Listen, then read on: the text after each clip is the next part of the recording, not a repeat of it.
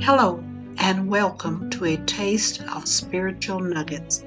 I am your host, Patricia Askins. I invite and encourage you to be blessed today as you listen to words of joy, peace, power, hope, forgiveness, strength, and love based on Scripture.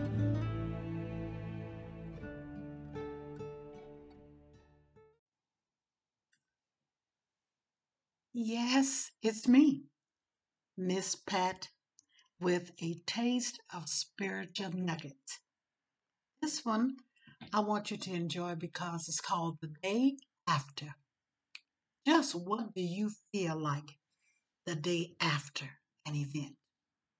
A party, a church affair, a just doing nothing time.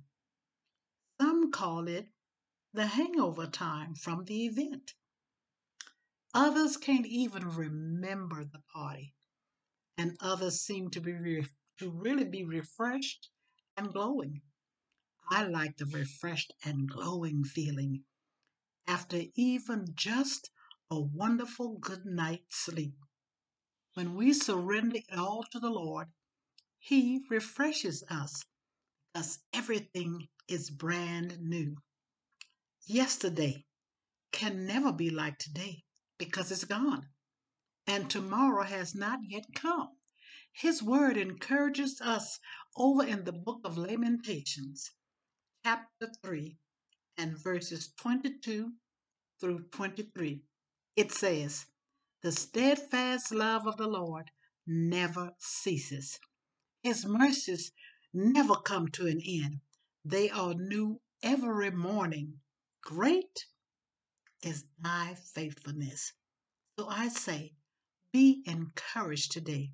Yes, today. For this too shall pass, and tomorrow begins a brand new day with his new mercies. Enjoy your today and look forward for his new mercies for tomorrow. Thank you for listening to a taste of spiritual nuggets.